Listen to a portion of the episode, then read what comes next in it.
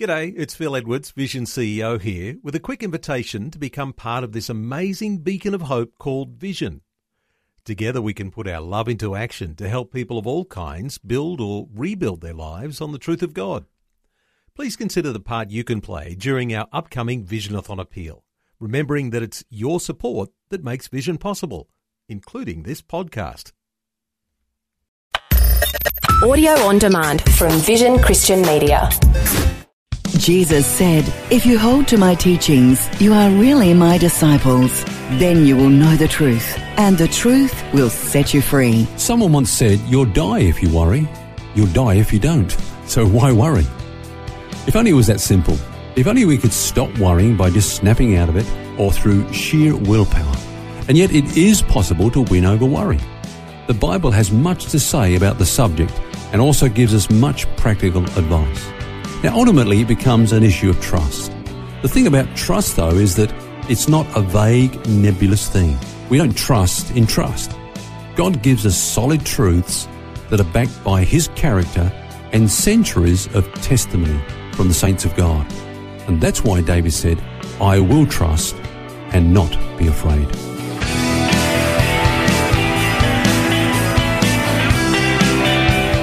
This is Set Free with Ken Legg. Now, we've seen that the Bible is so up to date on this subject that the advice Jesus gave thousands of years ago is just as relevant and effective today as what it was back then. He's obviously practiced what Ken has been sharing with us this week.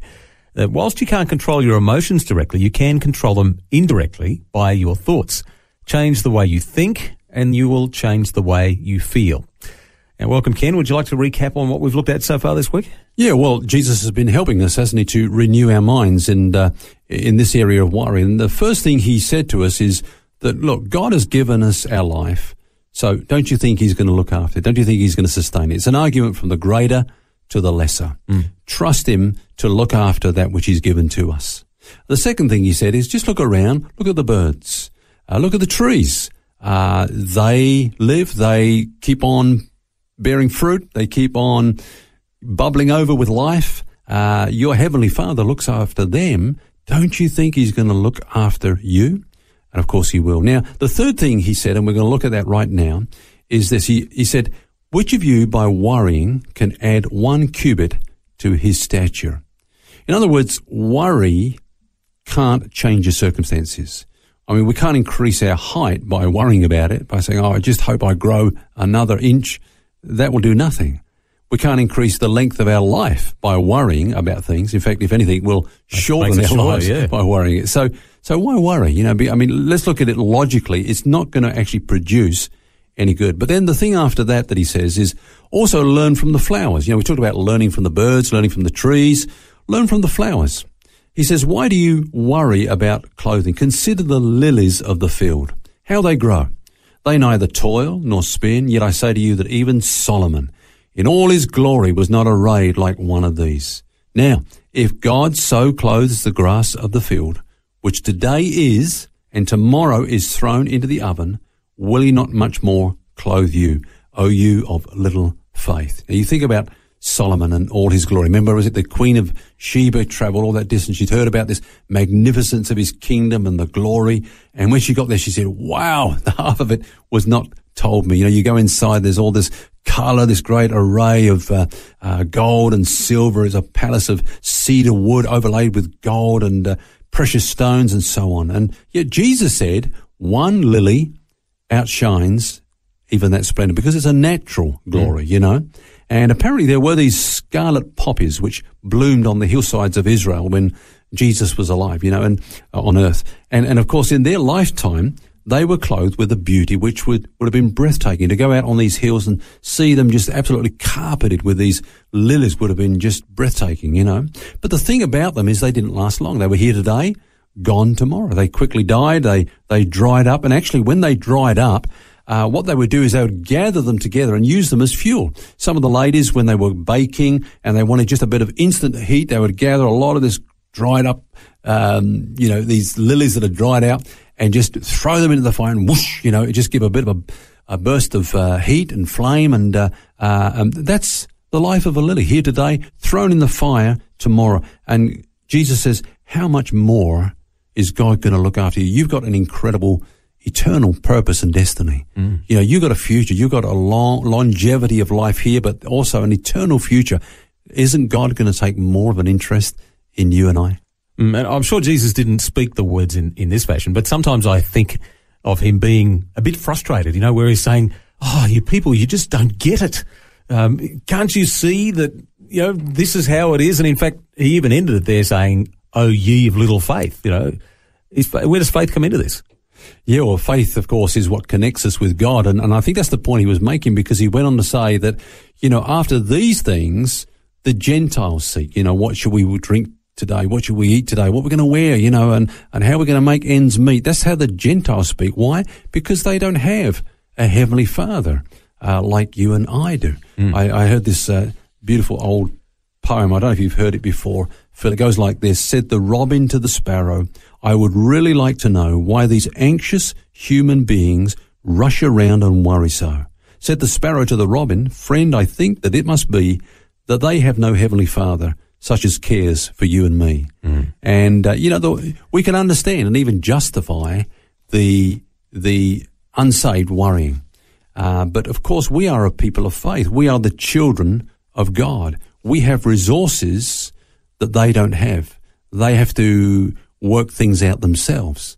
But we have a heavenly father who cares about us and who's promised to meet all our needs according to his riches in glory in Christ Jesus, you know? We can just sometimes forget that though. Exactly. Exactly. In fact, actually this word worry, this word worry in the Greek, it's a translation of the word merizo in, in the Greek, and it actually means to draw in opposite directions. Look, if I was to take a piece of paper right now and just tear it in half, that would be the meaning of the word worry in the Greek. Mm. So what I think Jesus was saying there is this, that okay, you've been used to, like the Gentiles, like the unsaved, if you like, uh, trying to deal with life purely on the basis of your resources. You've got to work everything out yourself. Okay. Now you're a child of God. You live in dependence upon God. But you hop from one foot to another. We go back to this old behavior, this old way of thinking, mm. and we're torn in two parts. You know, we, we, we, we go back to this learned behavior that we've carried over into the Christian life of we've got to sort it all out. We've got to work it all out. We've got to make things happen. We've got to do it our way, uh, to living independence and trust and confidence in God. And, and that's what he was saying when, when he used this word worry is you, are t- torn apart, aren't you? It comes back to that verse that we mentioned uh, a couple of days ago that we need to be transformed by the renewing of our mind. Yeah. And, you know, it's God doing that in our life that you, you can't, as much as you would like to try, you can't say, right, I'm going to renew my mind today. Yeah. But, but God does it in us and comes through studying his word and hanging around with God, really. It's a process, isn't it? And, and it doesn't happen overnight, but we do learn many beautiful promises. We learn many principles, uh, many truths from the word of God that set us free from these old patterns of anxiety and worry. And it's so easy to fall back in that because that's yeah. the familiar ground. That's right. And, uh, you know, I, I, think also hanging around Christians, uh, you know, being in fellowship, learning the walk of others and the testimony of others, hearing those things mm. are a great strength to us and encouragement as we see the way that others have had to learn to be set free from these old thinking patterns that have held them in bondage and, and have learned to put their trust and lean upon God we learn to walk that way as well, you know? Yeah, it takes that conscious decision that you're actually going to give those things uh, over to God and let Him take care of the worry. And I think that actually is a, um, a liberating thing in itself when you say, I'm going to give this to God. It's not my problem, it's His.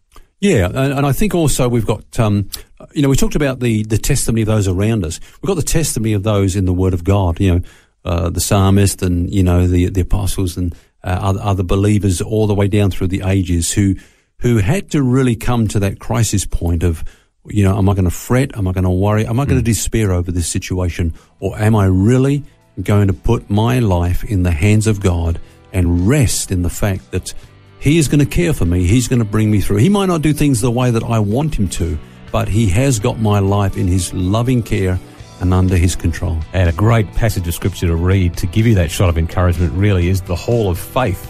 Yeah. Uh, that goes through the story. Is it uh, Romans? Uh, Hebrews 11. He- Hebrews, there we go. Hebrews 11. Sorry, there we go.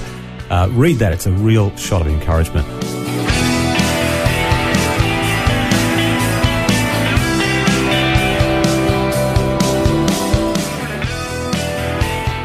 Good advice this week on winning over worry. We'll have more for you tomorrow.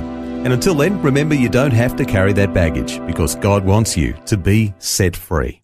For books, DVDs, small group studies, and other resources from Ken Legg, including the book What's Eating You, which features topics from today's message, visit the Vision Christian store at vision.org.au. That's vision.org.au. This program is a production of Vision Christian Media. To find out more about us, see vision.org.au.